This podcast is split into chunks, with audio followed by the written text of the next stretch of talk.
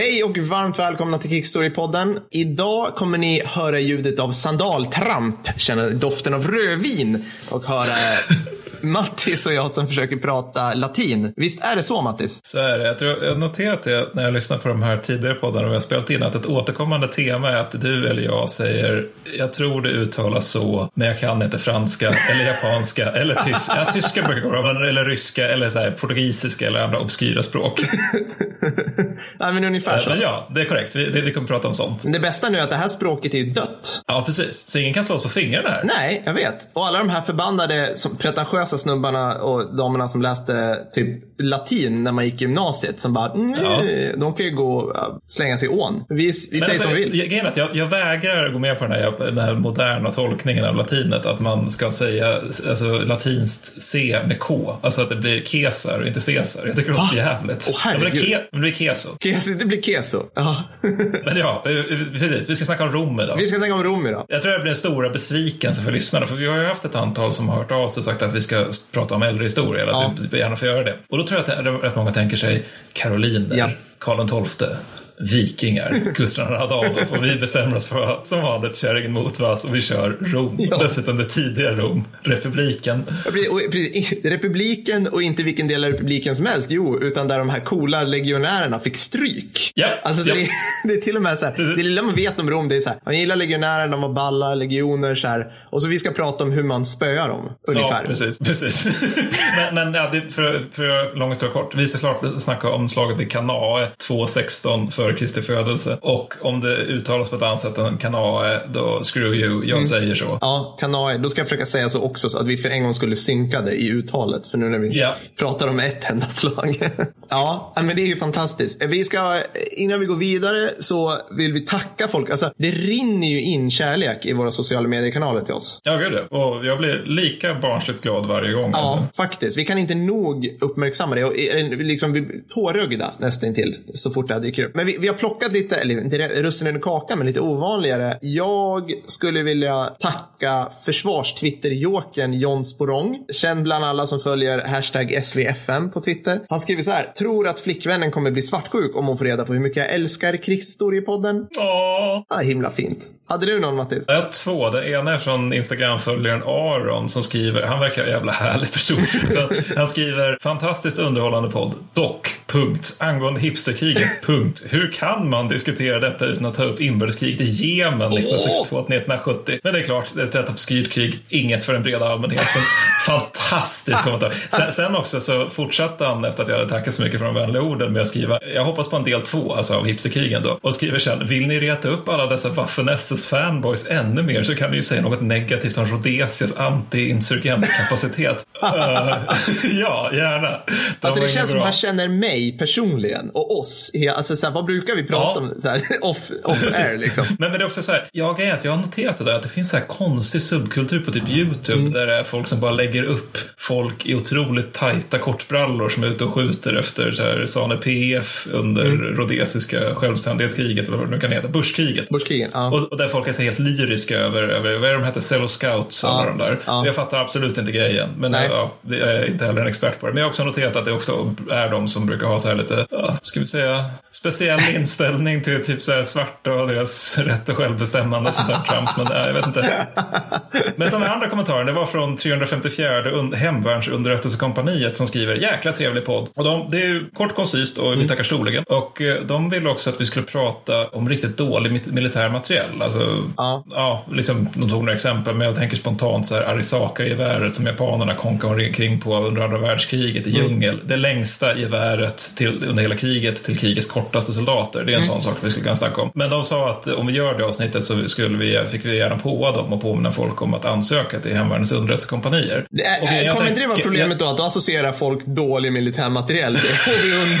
Har de tänkt igenom den här? äh, Nej, det, det, vet jag inte riktigt. Men, men, men, eh, men oavsett, alltså, om, eh, Det, det, jag, jag gör gärna det avsnittet, men jag tänker att vi, vi kan ju säga åt folk att ansöka till Hemvärnets underrättelsekompani redan nu helt enkelt. Ja, Slipper ja, de vänta på den här påan då. Det... det... tycker jag absolut. Det ska man göra. Så lätt är det att bli, ansam, bli marknadsförd av oss. Fråga oss bara. Ja, faktiskt. Ja. Egentligen. Jag menar, sen kommer ju Fredrik skicka en rätt saftig faktura, men så, ja, vadå ja. liksom? Det, det, är lätt värt det.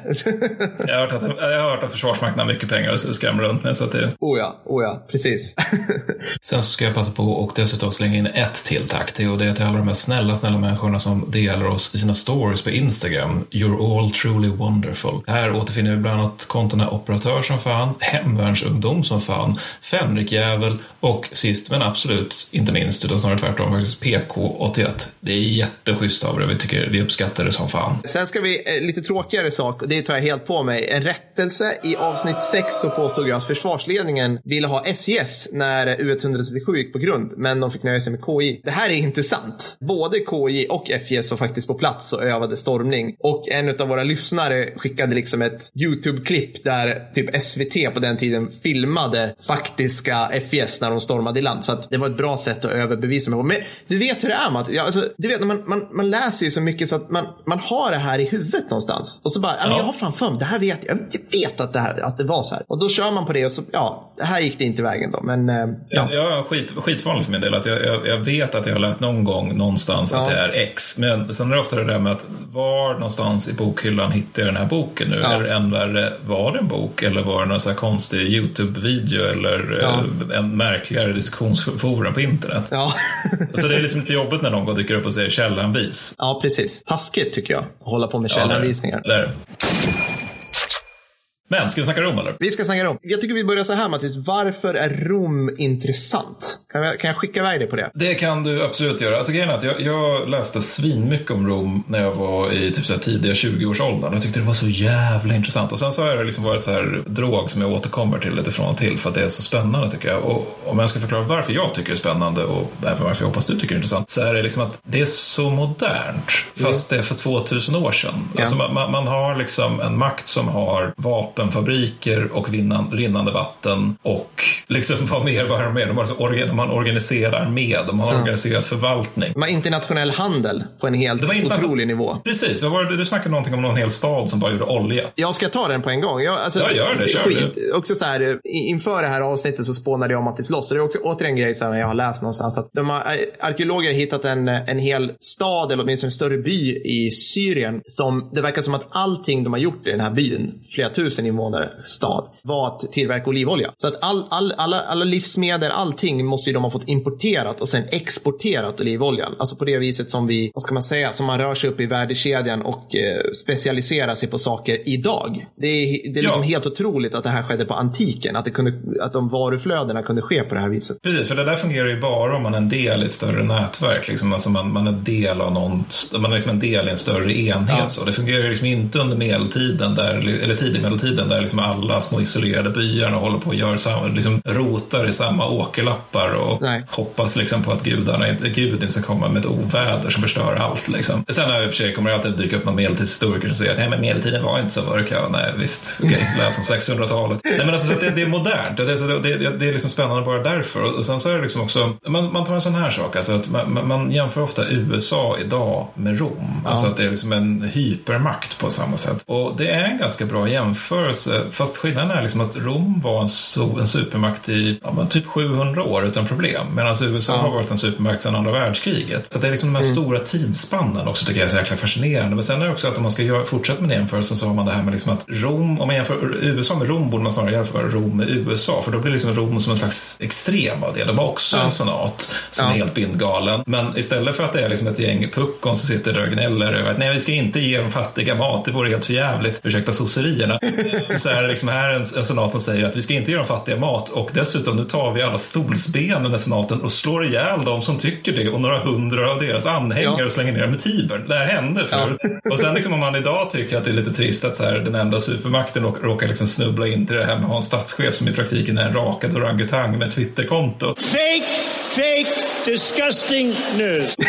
liksom, så var det då också. Ja. Det var det liksom att de satt på livstid, eller, alltså under imperiet då, eller tills pretoriangardet orkade mörda sin arbetsgivare. Ja. Liksom, det är bra, bra livvaktscirkus. Så, det, så det är liksom, plus, så det är liksom, det är jävligt modernt och samtidigt är det väldigt barbariskt på många sätt. Liksom. Det är också lite grann som USA på det. Men, men alltså man har det här, man gör, det finns det här med att man har så här pedagogiska handböcker som liksom vi tre som är föräldrar eller blivande föräldrar kan känna igen oss i. Man förstår liksom att ah, ja, men det är så här man uppfostrar barn, man ska göra si och så för att de ska lära sig där, och man ska inte hålla på med aga och allt det där. Det finns i ena vågskålen. Och så i den andra vågskålen är, okej, men nu tar jag mina väluppfostrade barn som jag har använt lyhört föräldraskap mot. Vad gör jag för att underhålla dem? Ja, vi tittar när de kristna blir uppätna av lejon. Ja. Det är liksom det här med att man har det väldigt moderna och så det är helt out there grejerna. Det, det, det är en konstig kombination. Plus att det är typ Sagan om ringen. Ja.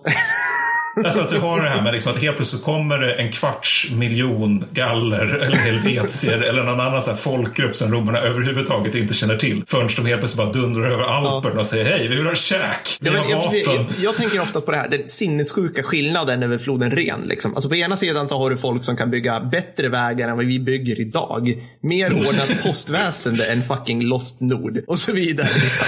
Alltså så, mer strukturerat generellt. Liksom. Och på andra sidan har du stenåldern. Eller liksom så här, någon form av, nu ska jag inte säga, det finns visst, eh, viss överdrift över det här med barbarer. Men jag menar, det var, ju- det var ju på ett helt, alltså på ett totalt annat, det var verkligen så här, här slutar allmän väg och civilisationen på ett annat sätt. Liksom. Ja, och det där tycker jag, om man ska ta liksom saker som är realistiska i filmen Gladiator, då är de ganska få. De är Ja. väldigt få faktiskt. väldigt få. Men, men, men, men, en sak som jag tror däremot är realistiskt, det är den här scenen alldeles i början när de har det här slaget mot germanerna. Ja. Och det är, liksom, legionerna står uppställda där och väntar på att germanerna ska komma ut ur skogen. Och sen gör de det. Och där tror jag faktiskt de fångar känslan hur det nog kanske var vallägren är. Liksom just att man står där och är någon form av representant för en högkultur. Och så sitter man ut i den här dimman i skogen som sträcker till, sitt- sig till Sibirien bokstavligt talat. Och så kommer det ut någonting. Och de ser konstiga ut och de pratar konstigt och de beter sig konstigt. Alltså just den här liksom främmandeskapen måste ha varit så jäkla total på den tiden. Ja, precis. Men ja, så därför är det intressant med Rom. Är det svar på din fråga? Det är svar på min fråga. Men du Mattis, tillbaka till slaget. De två aktörerna, alltså Kartago och Rom, vilka var de då? Ja, nej men alltså,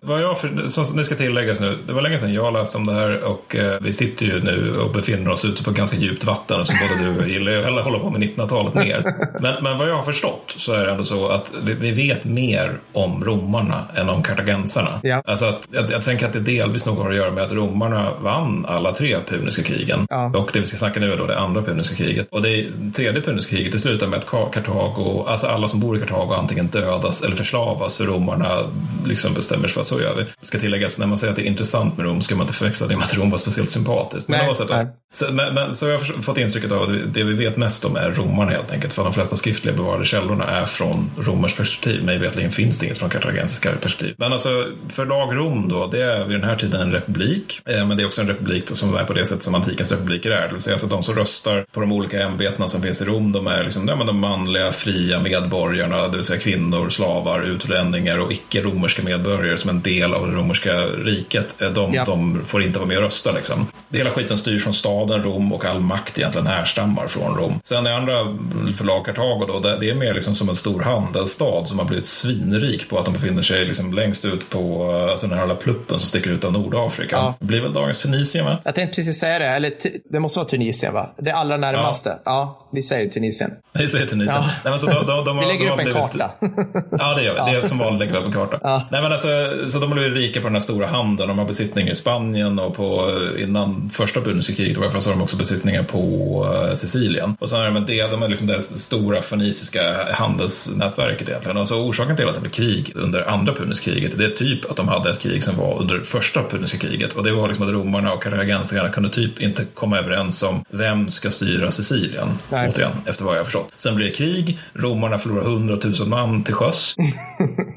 Det gör inte Kartago. Romarna har liksom ingen erfarenhet av hur man har en flotta.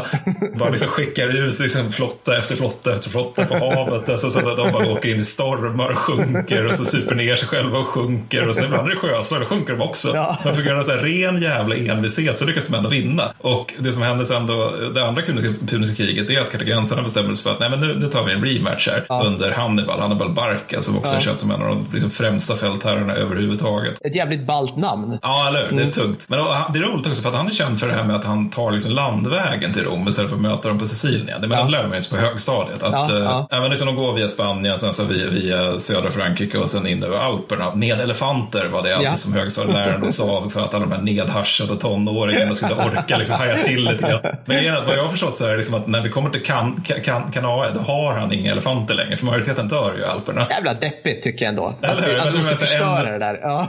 Jag tror att en eller två eller något sånt som klarar sig hela vägen liksom, ja. till, till, till, Italien. Och sen så, ja, vet fast jag, kan, jag kan lova dig, i Hollywoodfilmen, det kommer det vara så 2000 Sagan om ringen-elefanter som är fem meter höga mammutar. Liksom, så här. Precis, ja. Med de här stora jävla tornen också med flera våningar. Ja. Det kommer en liten skyskrapa. Liksom. Nej, men alltså, det är väl typ det som är, jag tänkte gå in på det här med lite organisation senare, men det är liksom ungefär den politiska, de två politiska delarna av de två aktörerna. Ja. Ska vi köra slaget i korthet lite grann? Ja, vi, vi gör det. Ja, tycker jag. Okej, okay, och det ska också tilläggas här, alltså att de källor som är för det det är det jag menar med att det är Sagan om ringen. Det är att, alltså, Rom, vet ganska mycket om Rom, för att de skrev rätt mycket och de hade egna historiker som beskrev vad som hade hänt och så vidare. Och så vidare, och så vidare. Men de hänvisar i sin tur till källor som inte längre existerar. Nej. För att det har gått 2000 år. Ja. Så att det som återstår, det som skrevs från antiken, det är typ en procent av allt som skrevs, om ens det. Liksom. Ja. Och det här gör liksom att allt jag säger nu kan vara rena lögner. Alltså ja. den närmsta källan vi har till slaget Kanae, det är Polybius som skrev 50 år efter Kanae. Ja. Och vi då tänker oss liksom att vår bästa källa för, säg, andra världskriget var skrivet på 19, jag säga 1995, kommer de farbror och skriver någonting. Ja. och att han dessutom har en mecenat i form av, säg, Eisenhowers farfar. Liksom. Ja, Eller sonson menar jag, alltså, ja. som han är beroende av, vilket gör att han aldrig vill säga något illa om, Eisenhower. Nej, nej. Det är ungefär samma nivå. Liksom. så, så att det, det, kan vara att inget av det här stämmer, att allting bara är en del av en hunds dröm. Men, men givet det då. Men det bästa här är att ingen kan komma och, och skicka en förbannad YouTube-film som visar att du har fel. Tänk så. Ah. Genialiskt. Vi ska alltid prata om innan säkra källor. Det är den historietiden ja, vi ska hålla mm. nej, nej, men alltså, det, men framförallt när det gäller det här med numerär. Det, det, det är liksom, jag kommer säga siffror som vanligt. Jag kommer få en fin liten tupplur under den stunden.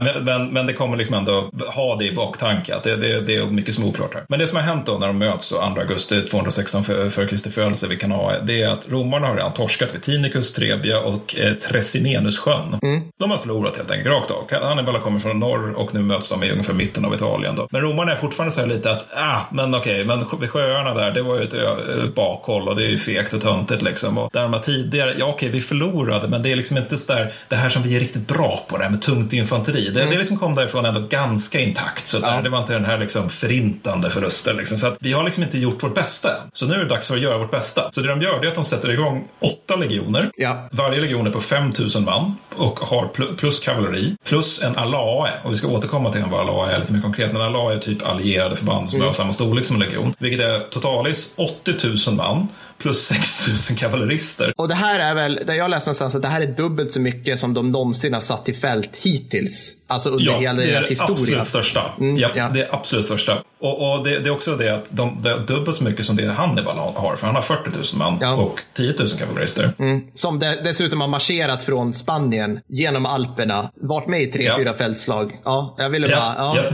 ja helt korrekt. Och det kan också tilläggas där med siffrorna, att vi, de här med antal legioner och sånt där, det kommer från Polybius. Och grejen är att vi vet ungefär hur stor en legion är. Så att givet att han inte bara har liksom supit när han skrev antalet legioner så kan vi nog vara hyfsat säkra ändå på att det rör sig om, ja men säg 80 000 man. Säg att det är 70 000 man det är fortfarande svinmycket under antiken. Ja. Nej men så i alla fall, då, det är den största styrkan som du säger. Och eh, för lagrom så är det i alla praktiska hänseenden, liksom, det är en slags frivillig milis med inslag av värnplikt. Och framförallt i början av alla romerska krig så är romerska arméer vid den här tiden då, för innan Marius då. Det är ja. liksom, då är de ganska dåliga för att de har liksom, det är medborgarsoldater, de gör lumpen i praktiken eller går in mer frivilligt. Och det gör att de, de är inte erfarna än och det tar ett tag innan de blir det. Det, och det gör att romars, romarnas arméer är alltid bäst i slutet av ett krig. Ja. Och sen avvecklar man dem och sen kommer ett nytt krig och då måste man börja om från en ny kula. Liksom. Det blir bättre sen efter Marius, det blir professionellare med. Men de är ganska oerfarna. Det, fin det finns en del veteranförband men ganska oerfarna. Medan kartagensarna då som nämnde, de har ju varit med ett helt gäng slag. Så att de är veteraner, de kan sin skit. Och det som händer då vid kanalen det är att det först är några dagars bligande. De sitter och tittar på varandra och sen så liksom lite småstrider, man kastar lite sten från slungor, någon går ut och kastar kastspjut. Man kanske har någon liten duell. Det är ganska ritualiserat där. Men sen så är, när det är dags då, då så bestämmer sig båda för att nu går vi mot varandra. Romarna är, de är så jävla många att deras formationer som kallas man- maniplar, de blir så djupa att de kan inte omgruppera överhuvudtaget. Ah, okej. Och det här blir en nackdel senare, men det är så pass många är de. Det är liksom sånt djup i deras formationer. Och kartagensarna de är uppställda, där- vi kommer att ha en karta av det jag lovar. Kartagensarna de är uppställda liksom i en, en konkav utåtbuktande linje. För utåtbuktning är väl det som är konkav, eller hur? Det här är så här Ja. fysiken i sjuan. ja, Ja, men alltså, de är en konkav utbuktande linje, så är det nu. Det så är det. Nu bestämt det. Ja. Och sen så slår de ihop med varandra och sen så när, när, den, eh, när, när de har fightats en stund så blir den konvex istället. Ja. Att det blir en inåtbuktad linje. Och under den här stora striden då, då är det åter det här med att den stora massan romare, det gör liksom att romarna smälter ihop till en enda stor hop. Liksom. Ja. Alltså de, slu, de slutar vara det här strukturerade som är det som är deras styrka. Sen fortsätter de att fightas lite grann i alla fall. Och där någonstans så brister liksom den kartagensiska centern då, de drivs tillbaka. Men ungefär samtidigt då, då är det ju det att när de bryter upp i mitten, då strömmar romarna framåt. Och det gör att det helt plötsligt finns kartagensiska flanker som bara kan göra rent, eh, helt om och liksom stå från Relativt sidan. starka flanker, ska där tilläggas. Mm. Som består av nordafrikanska veteranförband också, som vet vad de gör. Får jag bara skjuta in här Mattis, för jag, jag känner att nu börjar det klia i bakhuvudet över fördomar här nu. Och jag menar, som vi ser Nordafrika idag, detta liksom shithole country som den rakade orangutangen. Ja men vi ser det. Vi, Ja så här, man ser ju framför sig liksom möjligtvis en sandstrand någonstans, typ i Tripoli och kanske Casablanca, så här, halvfin stad. Och sen är det liksom öken, beduiner. Eh, så var det, för det första så, så är det ju självklart inte hela kusten. Och så var det verkligen inte då, utan det här var ju, vad ska man säga, kornboden för, för den antika Ja. världen var Nordafrika. Det var otroligt grönskande på alla sätt. Den här, äh, Det var en historiker som argumenterade för att Västrom kollapsade när vandalerna gick från Polen och tog Nordafrika. Ja. Ganska cool vandring för övrigt. Ja. Men för, för, för då, då var det liksom omöjligt att se till att den italienska stöveln fick mat. För all mat kom från vandalerna. Eller inte från vandalerna, från Nordafrika. Och det gör ju liksom att hela det stora nätverket som du nämnde tidigare, det, det kollapsar. ja, det var bara, eh, ja, men jag, jag tänkte det kan vara väl värt att nämna liksom, när vi pratar om så här Nordafrika och folk sitter där och bara, vadå? De här typ tusen pers som går nomader i Sahara, jag fattar ingenting. Kom med Toyota-pickisar. Ja, Ja, men exakt. Nej, precis. men, det- exakt så. Det, det, det, är helt annorlunda. Det är ganska bördigt har jag förstått. Ja. Så, men de här elefanterna kommer väl från Nordafrika? Ja, det ska jag inte svära på, men det kan säkert någon glad lyssnare höra av sig. Nej, men i alla fall, så att de kommer från flankerna då. Och under tiden så händer det som alltid händer i alla romerska slag känns som. Eller det är liksom så här som 90 procent av alla romerska slag inleds på det här sättet. Romarnas kavalleri rider ut på flankerna, besegras av fiendens kavalleri och sen så liksom, ja, försvinner romerska kavalleriet bakåt och blir förföljda av fiendens kavalleri. Och medan legionärerna i mitten liksom löser det hela. Så Ja. det är liksom lite grann som med svenska flottan Ja. under alla svenska krig. Det inleds med att den förintas och sen får armén göra grundjobbet. Liksom. Ursäkta alla flottister, men. Varje, varje framgångsrikt svenskt krig börjar ju med att svenska flottan smulas sönder någonstans vid Öland. Ja, efter att vi har byggt upp den under årtionden. Alltså det här är ju hela vår stormaktsperiod. Liksom. Gud, där tappade vi tusen lyssnare. Ja, alla typ fiskebåtar längs hela, hela svenska kusten får sättas liksom att Karolinerna suckar matt och sen börjar sätta sig en fiskebåt ros över till Livland för att där besegra ryssen så, utan vår flotta såklart. Ja. Tungt beväpnade fiskebåtar. Ja. Ja. men precis. Nej, men så att eh, de romerska fiskebåtarna, det vill säga kavalleri, eh, romerska kavalleristerna, de, de drivs bakåt. Och de kartagensiska kavalleristerna, de är vid det här laget väldigt disciplinerade. Så istället för att göra som typ allt antikkavalleri gör, det vill säga att nu jävlar är vi fyllda av blodtörst, nu ska vi bara förfölja och döda, så stannar de. Och sen så gör de en helt om. Och det gör att de, sen plöjer de in den romerska baken. Ja. Så romarna har nu alltså flanker och bak och front. För fronten stabiliseras vid det här laget. Som de blir, på, äh, inte påskjutna, men som de blir angripna ifrån. Och de är desorganiserade, de har slidit flera timmar, de är trötta med andra ord. Och nu är de helt inrimmade, inr- inringade. Och det som händer är ju liksom timmar av slakt. Det, det är förmodligen, Dan Carlin uttryckte det ganska bra här Återigen det här med att vi tipsar om andra poddar.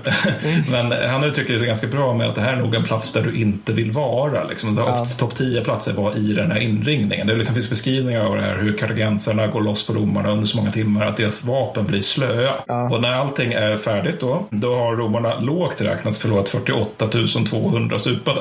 Det är alltså exklusiv sårade och tillfångatagna. Och högt räknat är det 70 000 som dör. Och återigen, det beror på källan. Och de, den här typen av förlustsiffror är alltså, de, unheard då under antiken, stöter vi ens på dem framför i renässansen, Mattis? När, när, alltså, typ första världs... Ja, grejen är att du har enskilda dagar. Den blodigaste enskilda dagen under hela första världskriget är inte slaget i Somme som många tror. Där 19 000 britter stupar och ungefär 40 000 såras. Utan det är en av de här förfärliga dagarna som fransmännen har 1914 där de förlorar 30 000. Ja. Så säg då att romarna förlorar de låga uppskattningarna från Polybius, alltså 48 000 stupade. Mm. Då är det fortfarande så att det är 50 procent mer än den blodigaste dagen under första fucking världskriget. Det är helt sjukt. det är helt stört och det är helt vansinnigt. 950 alltså, år senare eller något. Kan, alltså... Ja, det är 2000 år senare. Ja, alltså, 2000, det, det, förlåt. Ja, ja, gud. Ja, ja. Nej, men alltså, det, det är helt absurt. Också man tar, tar ju som, det är fortfarande ett sår i Storbritannien. Ja. Det är fortfarande en sån här grej som folk, liksom, när någon historiker skriver att ja, men det gick ju inte så dåligt i alla fall. det är många som blir upprörda över det. Jag är och för sig en av dem som ja. tycker att det gick jävligt dåligt. Men, ja. men, det är en annan historia. Men, men alltså, det, det, är så, det, är så, det vara så intressant om man hade fler källor om det där man fick reda på liksom, hur ser man på Kanaesen i Rom? Liksom? Ja. Alltså, hur, hur, vad händer, vad gör det här med ett folk? Liksom? Alltså, det, det är alltså flera procent av den romerska manliga befolkningen mm. som dödas under det här kriget. Och en ganska stor andel var just Kanae. Ja. Så det är helt stört. Men sen också, alltså, kartagensarna, de förlorar också ovanligt mycket soldater för att vara en segrande sida i ett antikt fältslag. De förlorar 5700 supade tror jag det var. Ja. Och sen så är det sårade på det. Och det här är extrema förluster ja. för antiken. Det, alltså, det är en rätt stor del av Hannibals styrka, jag tror det var 11 procent eller något sånt där. Ja. Så att det försvagar honom allvarligt. Alltså, även om han vinner den här stora, stora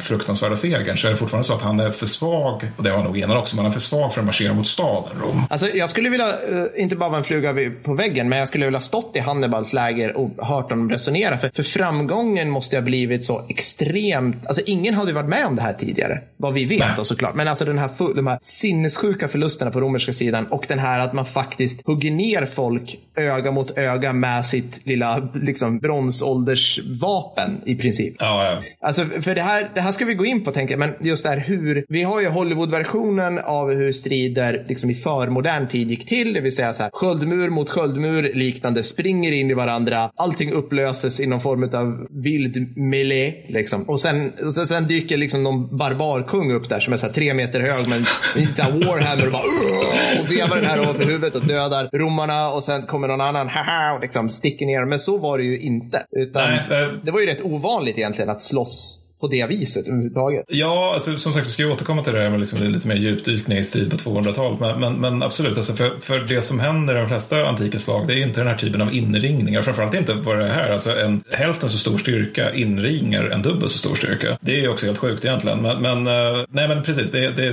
synnerligen ovanligt. För det som händer är ju liksom att man slåss och sen flyr den ena sidan. Mm. Och det är flykten som, som många dödas. Att själva liksom fightandet vid, vid sköld mot sköld, det, det är liksom framförallt skador. För, ganska enkla skador. Alltså folk, blir, blir, eh, folk blir huggna eller stuckna i, i dels sköldarmen och dels det ben som vetter mot fienden och kanske även i huvudet då, men det är ju därför man har hjälmar. Så, så att det, liksom, det är framförallt skador när man slåss och sen så är det det här när man förföljer och dödar fienden när han springer som, ja, det är då som, man, man, man eh, som många dör. Och det gör ju ja. så att det här med att förlora 11 procent, om det var det, av Hannibals styrka, det är ganska galet vid den här tiden, för det gör man i regel inte om man vinner. Nej, men jag tänkte så här, bara det gör ju att du som lyssnar kan få en förståelse varför Kanae har liksom gått till historien som en av de här klassiska historiska slagen man ska känna till, tänker jag. Mm. För det, det, är därför jag, man, man ska ju kunna lyssna på det här avsnittet och bara, ah, nu vet jag allting i princip. och därför tänker jag så här, för att försöka göra en too long didn't read sammanfattning av det här. Så nu kommer jag föregå ja. lite grann. Men jag, jag, tänker så här, Fredrik, kan vi få ett så här lite stämningsfyllt intro här nu med kanske så här krigsljud från antiken?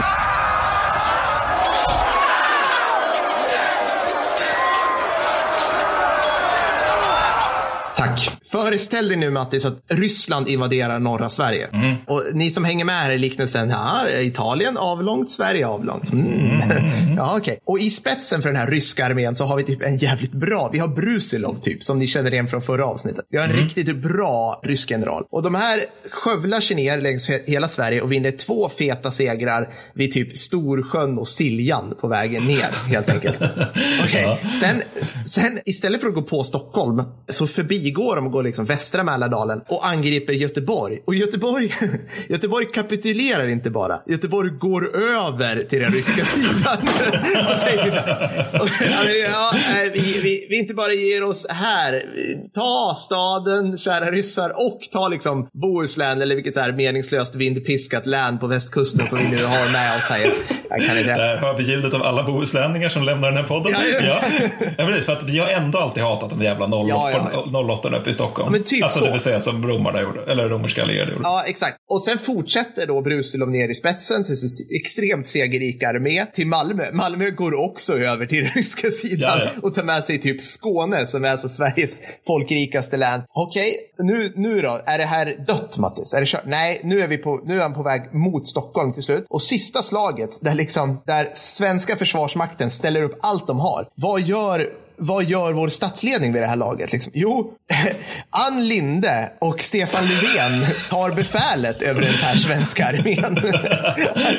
På riktigt. Och det här gjorde jag alltså, vi, ni kan googla det här, men som du inte tog upp Mattis, men det är ju faktiskt två stycken relativt inkompetenta konsuler Ja. som är vid Kanaja. Och konsuler det är ungefär den exekutiva makten i Rom. Sen har du senaten. Så att, tänk er att Ann Linde och Stefan Löfven tar befälet över den här skitstora svenska armén. Och också så här, utan er, tidigare erfarenhet Ja, ja. egentligen. Alltså att de var politiker. Det man liksom inte professionella generaler. Nej, nej. Alltså, det här är symptomatiskt för hela Roms historia. Även ja, lite mindre efter att imperiet har blivit imperium med Caesars och sådana grejer. Men att det är mycket liksom lejon som leds av åsnor kan man säga. Jo, det, det, det är en del historiker som menar på att, att eh, liksom, orsaken till att Rom blev ett imperium är inte dess generaler utan dess centurioner. Ja, För precis. det, det är liksom NCOs som har hållit på i bokstavligt talat 25 år Ja. och som kan sin skit. Liksom. Exakt. Och som, dessutom i den här tidens krig så handlar det ju väldigt mycket om att leda via exempel. Liksom. Och generalen, ja, den kommer göra grejer, men centurionen kommer ju leda pojkarna i strid. Liksom. Ja, precis. Och göra, göra jobbet helt enkelt. Är det många arbetspass inplanerade i sommar för att tukta trädgården? Behöver kåken målas och ungarna rastas ideligen nu under semestern? Du, jag känner med dig. Det är helt klart ett problem man behöver lösa över tid. Men därför är jag extra glad att presentera en äkta romersk lösning på detta. Slavar! Med slavar kan du lösa nästan precis allting och de är mycket enkla att skaffa. Antingen så tar man dem i strid eller så är de skyldiga dig pengar. Jag menar, kanske har grannen lite dåligt med pengar och du kan tänka sig att sälja sina barn i slaveri under dig för en liten slant. Tittar man sig omkring så finns det slavar överallt. Du kan även tjäna pengar på dina slavar genom att låta dem delta i till exempel gladiatorspel. Visst har du tjänat en hacka på dina slavar, Mattis? Jajamän. Där hör ni. Tack slavar för att ni gör detta avsnitt möjligt.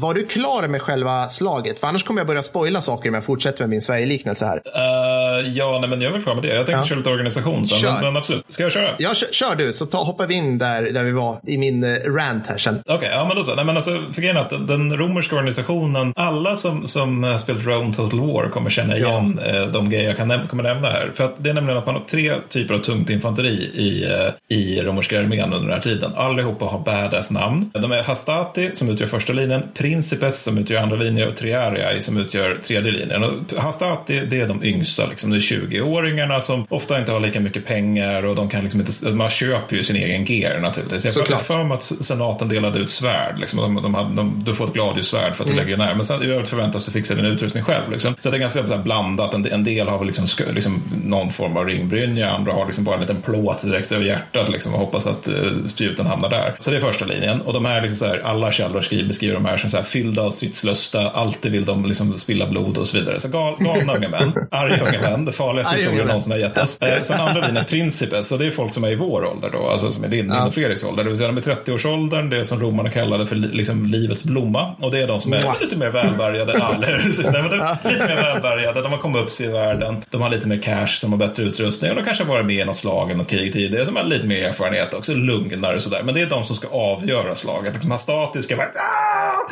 In mot eh, fienden. Och mindre binda fienden. Och sen så medan de tröttar ut fienden så ska Principes dyka upp där. Bara lugnt, stabilt och ja, lite tråkigt nästan avgöra slaget genom att vara utvilade och entusiastiska. Och sen sista linjen då är Triariae. Och det är de som är liksom Clint Eastwood i armén. det är de sanna veteranerna. De sitter alltid längst bak på knä då. Och det tror man är för att de inte själva bara ska gå bärsärk och springa mot fienden för att det ska vara lite jobbigare. Liksom.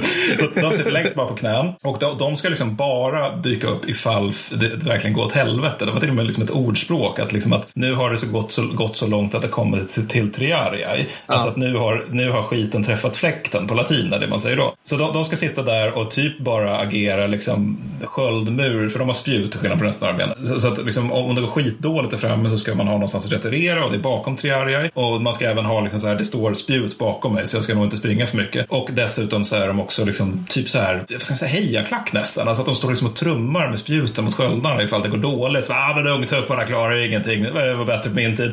men de är indelade då i liksom en slags schackförutsmönster av, eh, som kallas för triplex axies.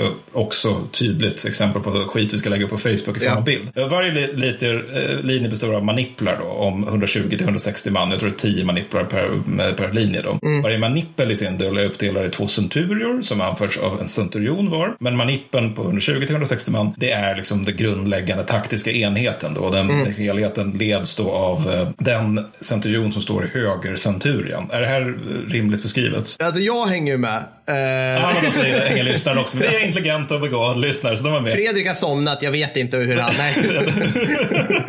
så romerska officerare i alla fall, de, de, de, alltså centurionerna då, och optio signifier som finns i varje manipel, de väljs utifrån de som är erfarna och de som är skrivkunniga. För ja. att de måste liksom kunna bokföra saker och ting åt, åt manskapet. Liksom. Så att nota bene, vid den här tiden är de inte yrkesofficerare, men de är fortfarande bra. Liksom. Det är de absolut. Mm. Sen när det gäller utrustning, då har liksom varje soldat, de har en 10 kilo tung sköld. Och det här kommer jag återkomma ja. till, alltså hur jävla tung skiten de, de bär är. Men som är mm. cool läder och trä. Sen har de hjälmar, benskenor i brons och eh, som sagt kroppsskydd beroende på rikedom. Sen har de gladius, vilket alltså är ursprungligen ett spanskt svärd, men som romarna har mer eller mindre bara piratkopierat, gjort till sitt liksom, standardvapen mer eller mindre. Och det här mm. är också liksom det vapen som tar imperiet. Det här grejen är mm. tänkt för att sticka mer, för det gör mycket värre skador än att hugga med ett hugg. Alltså, det är lustigt där, hugg, det är mm. vad man gjorde i gladiatorarenorna. Eftersom mm.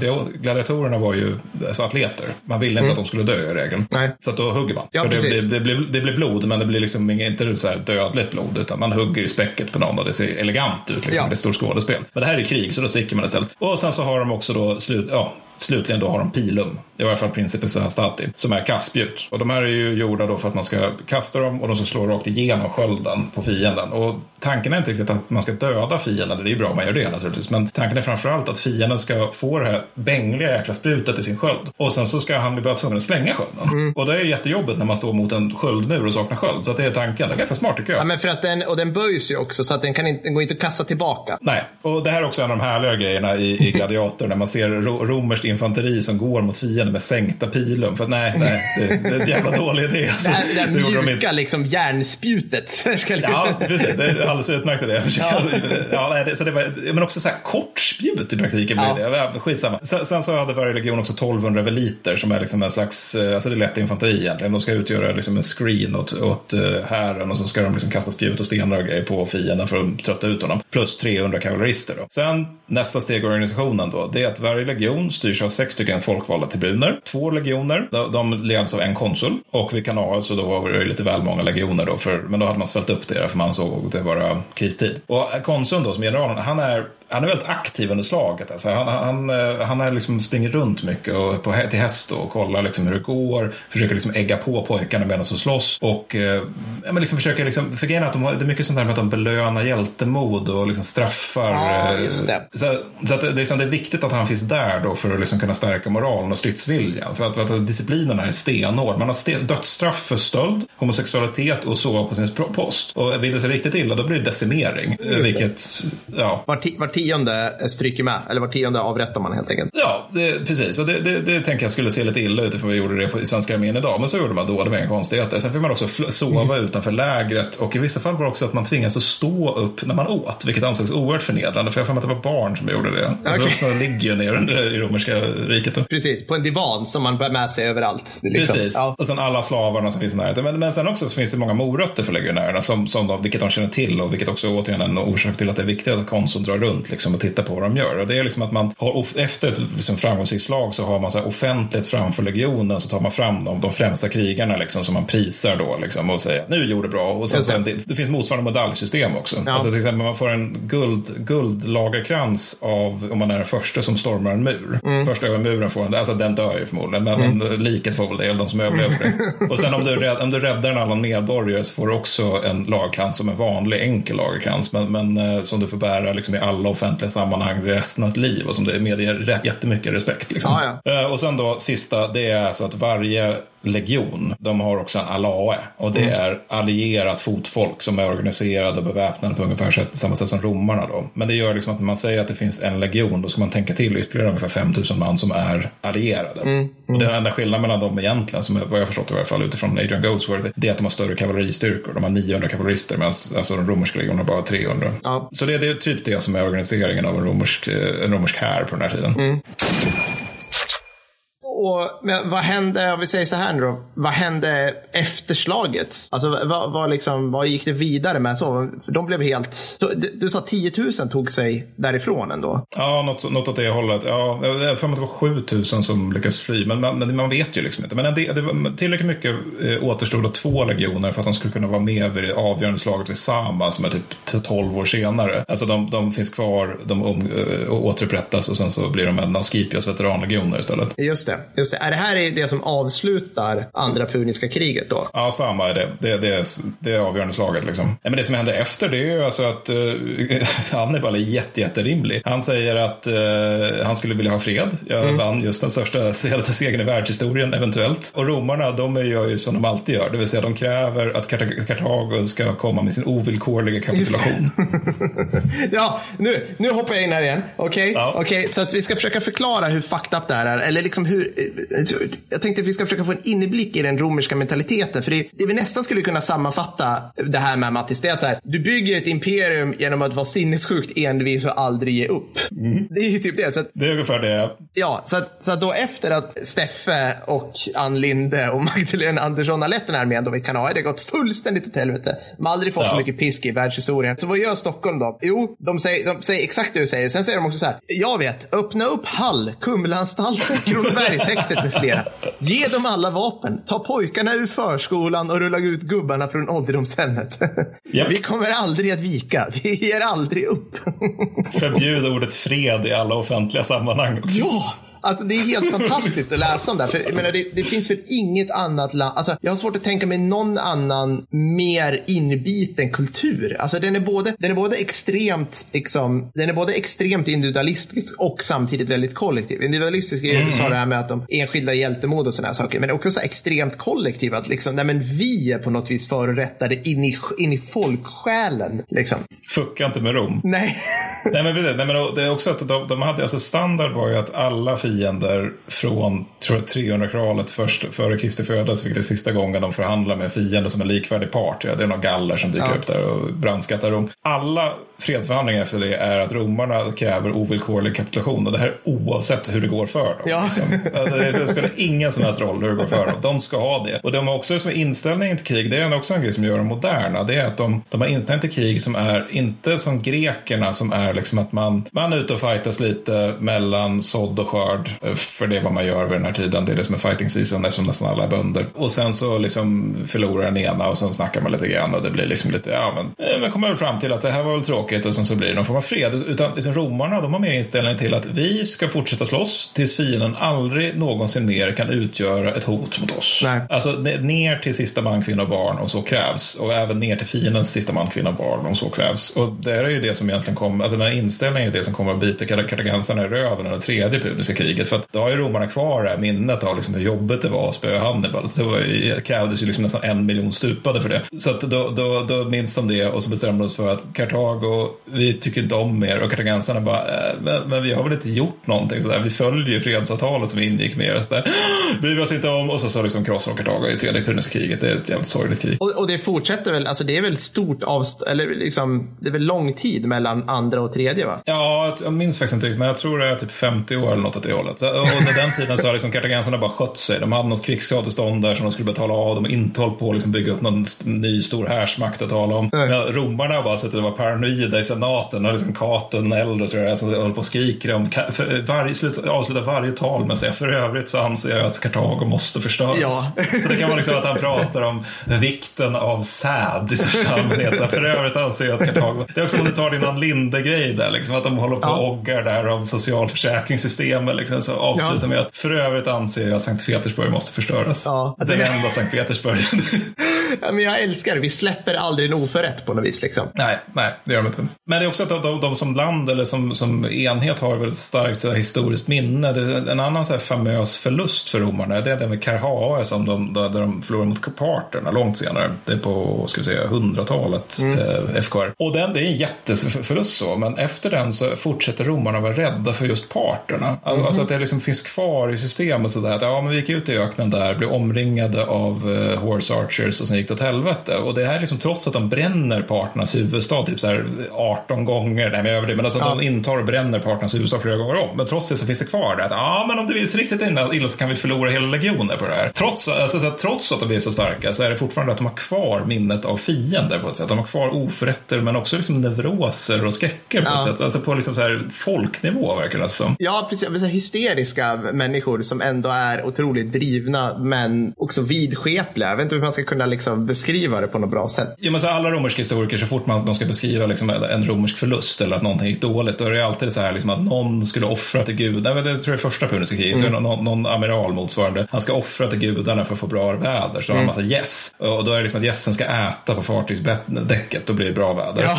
Och då, då vägrar de göra det, bara på han enligt historikerna då. Och det finns ju ingen, alltså jag tror inte det här stämmer överhuvudtaget, men enligt de här romerska historikerna då tar han gässen och skriker om de inte vill äta så ska de få dricka istället så kastar de i vattnet. Ja. Och sen blir det dåligt väder. Alltså Ja. det är alltid det där, liksom, alla romerska historiker skildrar alltid liksom alla de här olika tecknen på Ja. att det ska gå åt helvete. Som, I don't know, det kanske hände, förmodligen inte. Förmodligen är det så att de också är liksom inte bara historiker utan bra författare, så de vill liksom krydda berättelsen lite grann. Ja, men det, men det är som, eh, det är precis som taget i Iliaden och Odysseen. Liksom. Det, det är ungefär som att efter att de här eh, då återigen svenska arméerna får spö vid Storsjön och Siljan, åter tillbaka min liknelse, så skulle liksom det första Stefan Löfven gör, det är så, herregud, nu måste vi skicka med en större styrka människor och vi måste skicka med de här ur riksdagen, de här ur regering och så måste vi gå till den här spågumman utanför Flen och kampera hos henne och ge henne gåvor. liksom den här galna kärringen i hydda. Om liksom. hon inte tar, upp, tar emot den här Volvo V70 som gåvan, då kommer Ja, det gå åt helvete. ja, vi men kommer precis. förlora slaget av Leksand. Ja, exakt. Men det, är så, det är liksom det första de gör. Så här, vi har, ah, vi har förelämnat gudarna. Vad ska vi göra nu? Liksom. Det är, det är, ja, och samtidigt så har de köpcentrum, rinnande vatten, internationell handel, filosofer. Det är kanske i och för sig senare. Men... En organiserad krigsmakt. Liksom. Det, det, det är inte så att man bara frågar adelsmännen, kan ni tänka er att ställa upp med era riddare? Som det är under sen tusen år efter Roms fall. Utan det, är liksom, det finns legioner Ja, eh, som är där stående senare också i och för sig. Men, precis. Kan vi kanae nu, Mattis? men jag tänkte bara några avslutande ord så. eh, För att det här är någonting som jag tänker att rätt mycket av hur vi tänker oss att säga kana eller liksom vilket antikt slag som helst egentligen, hur det gick till. Det, Ja. det är ju väldigt färgat av film. Alltså, säg Gladiator eller den eh, utmärkta dokumentären eh, om Thermopyle, filmen 300. Den är ju perfekt. Ja. Det är helt perfekt, precis. Strider nakna.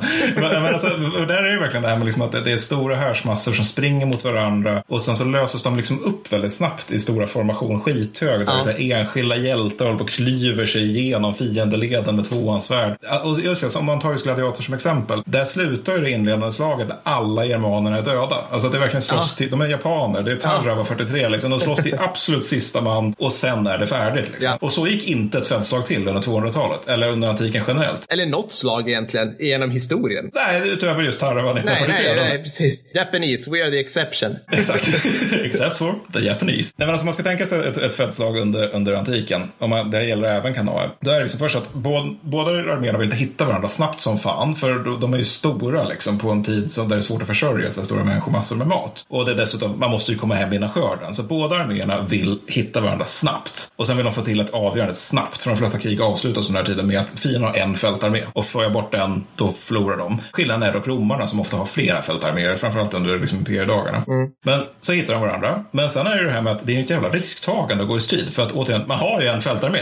Så att man vill inte riktigt, det kan vara liksom, så man står liksom uppställd, man ställer upp sig och sen så händer inte ett skit och sen så går man in i lägret och sen så sover man. Ja. Det är dag ett av ett slag. Sen dag två, då ställer man upp sig och så händer inte ett skit och sen går man tillbaka i läget och sen så händer inte ett skit. Alltså det, och så håller det på så. Man bara står och tuppar sig mot varandra. Alltså återigen, det kan vara det här med att det kanske är lite veliter som håller på att kasta spjut på varandra. Det man kanske väljer ut någon så här, ja men här har vi liksom en av våra främsta kämpar. Han ska få gå i envig mot en av deras, man har liksom den där typen av ritualiserat krig. Liksom. Men i regel så är det bara att de står och typ, ja, hamrar lite på sköldarna och sådär och skriker och hoppas hela tiden vid gudarna att fienden ska få panik och börja springa så man slipper ha det här förfärliga som är ett blankvapenfältslag. Ja. Men sen då när man väl kommer igång med det här, nu, nu blir det action, liksom, då, då är det liksom inte det här med att man springer mot varandra vad jag förstått. Och det låter ganska rimligt med tanke på att man slåss under sommaren i Sydeuropa i full rustning. ja. Så springa, det är nog en dum jävla idé. Men istället så är det snarare så att man går ganska långsamt och ganska trevande mot varandra. Mm. Eftersom båda sidor är ju i grund och botten milissoldater som är rätt rädda. Mm. De tycker det här är skitläskigt. Det lät ju bra det här med att gå med i legionerna innan. Men de tänker liksom väl också så här, shit jag bor i så här, för, jag lever i förmodern tid på antiken. Ett litet skärsår kan göra att jag får en infektion och dör. Typ. ja, eller så blir invalid för livet. Ja, för meningslös infektionssjukdom. De har inte uppfunnit Resorb så det blir jävligt varmt fort och så vidare. ja. Nej, men så de, de, de, går ganska trevande mot varandra tills de är på kastvapenavstånd. Och hela tiden så skriker de och slår på sköldarna och hoppas återigen till gudarna att fienden bara ska göra helt om och springa så att man slipper uppleva det förfärliga som är ett blankvapenslag. Ja. Sen kommer man på kastvapenavstånd. Ifall man romare kastar man sina pilum. Om man är alla andra så, ja men du vet, man skjuter lite pilbågar, man kastar lite slunga, man kastar också kastspjut. Och sen under hela den här tiden så hoppas man vid gudarna att fienden ska göra helt om att springa så man slipper det här förfärliga med ett blankvapenslag.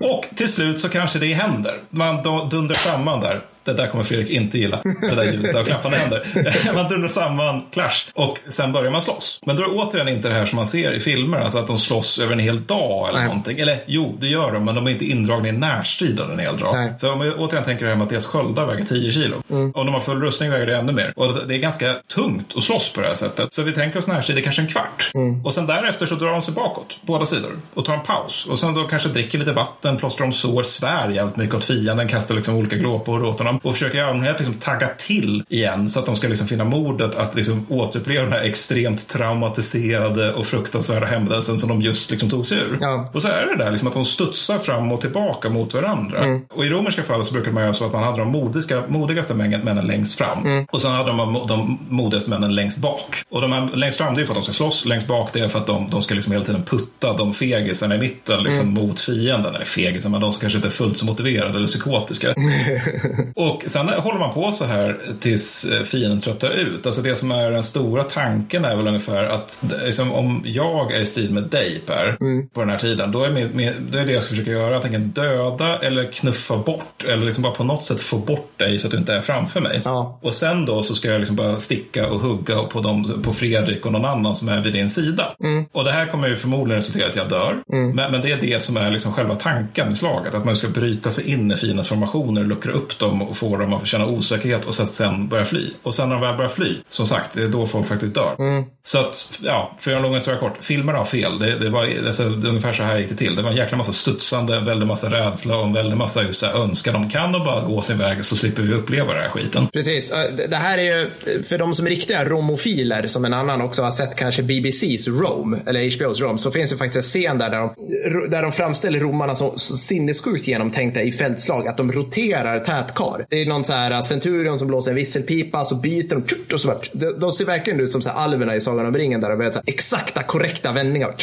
Som ett, liksom ett, eh, ett slags eh, jag vet inte, robot, en enda organism. Så här. Och det finns tyvärr, hur häftigt det här än hade varit, det finns ingen källhänvisning till det här överhuvudtaget. Medan det där, däremot finns hänvisningar till hur sammansättningen av de här grupperna som du pratar om. Är... Maniplarna? Ja, nej, utan i maniplarna består ju också av grupper av tio man. Jag mm. minns inte vad de heter, men där är det precis som du säger att tätkaren är liksom den starkaste, aggressivaste utav de här gruppen och mellan honom och gruppchefen längst bak, där är liksom de som är lite mer mig, lite såhär, ah, det här är liksom så jävla kul, kan vi inte gå härifrån och dricka lite vin och käka oliver typ liksom.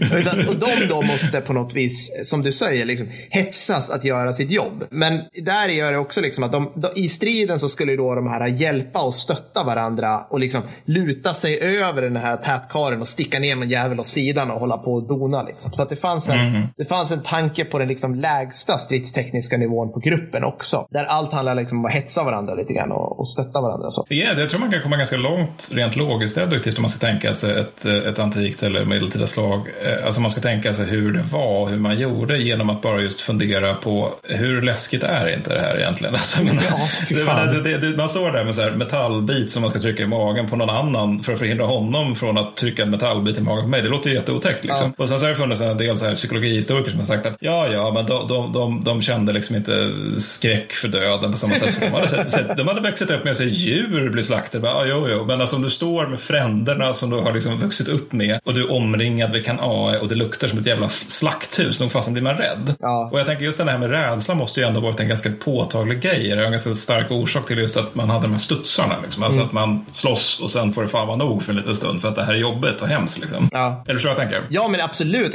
Det här, åh oh, gud, jag blir så förbannad på det där. Liksom, det, här det är nästan så här, de, de, de liksom toughness som där Carlin pratar om och som är så jäkligt oklart. Och det är ungefär, tanken är då att om du lever i ett agrart samhälle så är du redan brutaliserad på något vis och klarar av det här. Du, jag bryr mig inte om människoliv. liksom som att, och liksom, det, det, är någon, det är någon form av så här, uh, socialiserings postmodernistisk tanke. Liksom, att om, om du inte är uppfostrad i något så här fantastiskt västerländskt samhälle där vi lär oss värdet av andra liv, då har du ingen uppfattning om det. Det här är egentligen skitsnack skulle jag vilja säga. För att de romerska, de som var romerska soldater på den här tiden var ju i största sannolikhet bönder. Men de var också bönder vid Medelhavet. Alltså så här, ja, ja. Det, det, liksom, det finns inget som tyder på att det var så här omfattande svältkatastrofer eller liksom, och det, det var ett ordnat samhälle och du, liksom, du hade jordägande och du hade, du hade dina slavar. Du kunde ha det rätt gött. Sen att ja, du inte hade liksom, ja, men, modern sjukvård och sådana här saker, fine. Men jag menar, det var inget. Jag, jag har bara svårt, att, bara svårt att se det där att de ska liksom vara så jävla kärva från början. Utan jag tror att de var livrädda helt enkelt. Men det är roligt för att alltså, om man läser typ Tacitus och liknande. Han, han beskriver ju hela tiden så här, germanerna som, som ja, men de här är ädlare just av de skäl du anför. Mm, alltså, mm. De har vuxit upp i svåra förhållanden. De har inte all den här lyxen som vi har. De har inte alla de här slavarna. De har ju också slavar. Ja. men de, de, de, de, de är inte lika försoffade och dekadenta som vi är. Därför så är de finare. Mm. Men alltså när romarna går i strid mot germanerna så är det fortfarande romarna som vinner i nio fall av tio. Mm. Just för att de är organiserade. Och det är, som, det är som vi pratade om i tror jag, avsnitt två när vi pratade om ryssarna. Liksom hela den här idén om hårdhet. Ja, det är så bra om man har hårda soldater. Men, men eh, alltså,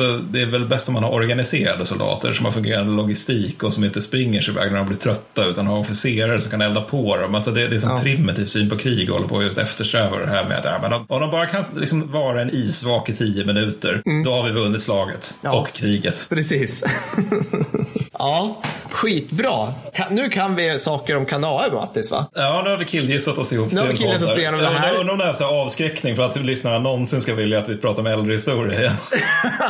ja, men jag älskar också att vi har ju fått folk som har, som har skrivit till oss och sagt Jag vet att Jakob Brand skrev till oss och, och bad om äldre historia, men vi har, liksom, vi har liksom precis lyckats ducka exakt det de har frågat efter. Det vill säga, som ja, du säger, ja. Karoliner stormaktstid. Och så, och så kör vi på det här bland deppiga slaget liksom, för 2000 år sedan. ja, jag tycker det är intressant om ett annat. Det är ju alltid något. Ja, men, ja, men... Någon gång så ska vi prata om Fraustadt eller något. Såklart vi ska göra det. Det ska vi faktiskt göra. Nästa gång Mattis, då är det dags att bli publikfriande igen. För vad ska vi prata om då? Ja, alltså då ska vi prata om någonting som nog ingen har efterfrågat men många har noterat att vi har sagt. Det vill säga tesen tyskarna är bra på att kriga men dåliga på krig. Då ska vi lägga ut texten lite grann om det. Mycket bra. Undrar om det är någon som kommer säga emot oss. Vi får se. Det ska bli spännande. Ja, uh, oh, det finns ju den där grejen man säger på en internet om att folk är verabos. Så det kanske dyker upp någon och säger det. Kallar oss det? Ja. Nej, men alltså det är typ, men fast det finns ju den kategorin folk också. De här som tycker, så, så här, om vi kollar på tyska armén, kolla, de hade ME262. Jo, fast de hade typ sju av dem. Ja, ja, ja. ja. Alltså de, de här som är, som är helt besatta vid de här liksom, coola tyska vapnen och glöm, liksom, struntar i att kolla på sånt som typ taktik. Ja, ja. och som vanligt så följ oss för guds skull på Twitter, Instagram och Facebook. Vi har, vi har fått någon som har mejlat, va? Eller hur Fredrik? Fredrik nickar. Det är fantastiskt. Jag vet inte vad vi ska göra av mejl. jag vet inte. Vill vi ha mejl, Fredrik? Yes! Fredrik nickar. Ja, men vad bra. Fortsätt gärna mejla på krigshistoriepodden med två D. Podden, tack. At gmail.com. Bra. Ja, men då så. Då är vi färdiga. Då så. Då är vi färdiga. Ja, hej då. Ha det gött. Hej då. Thank you.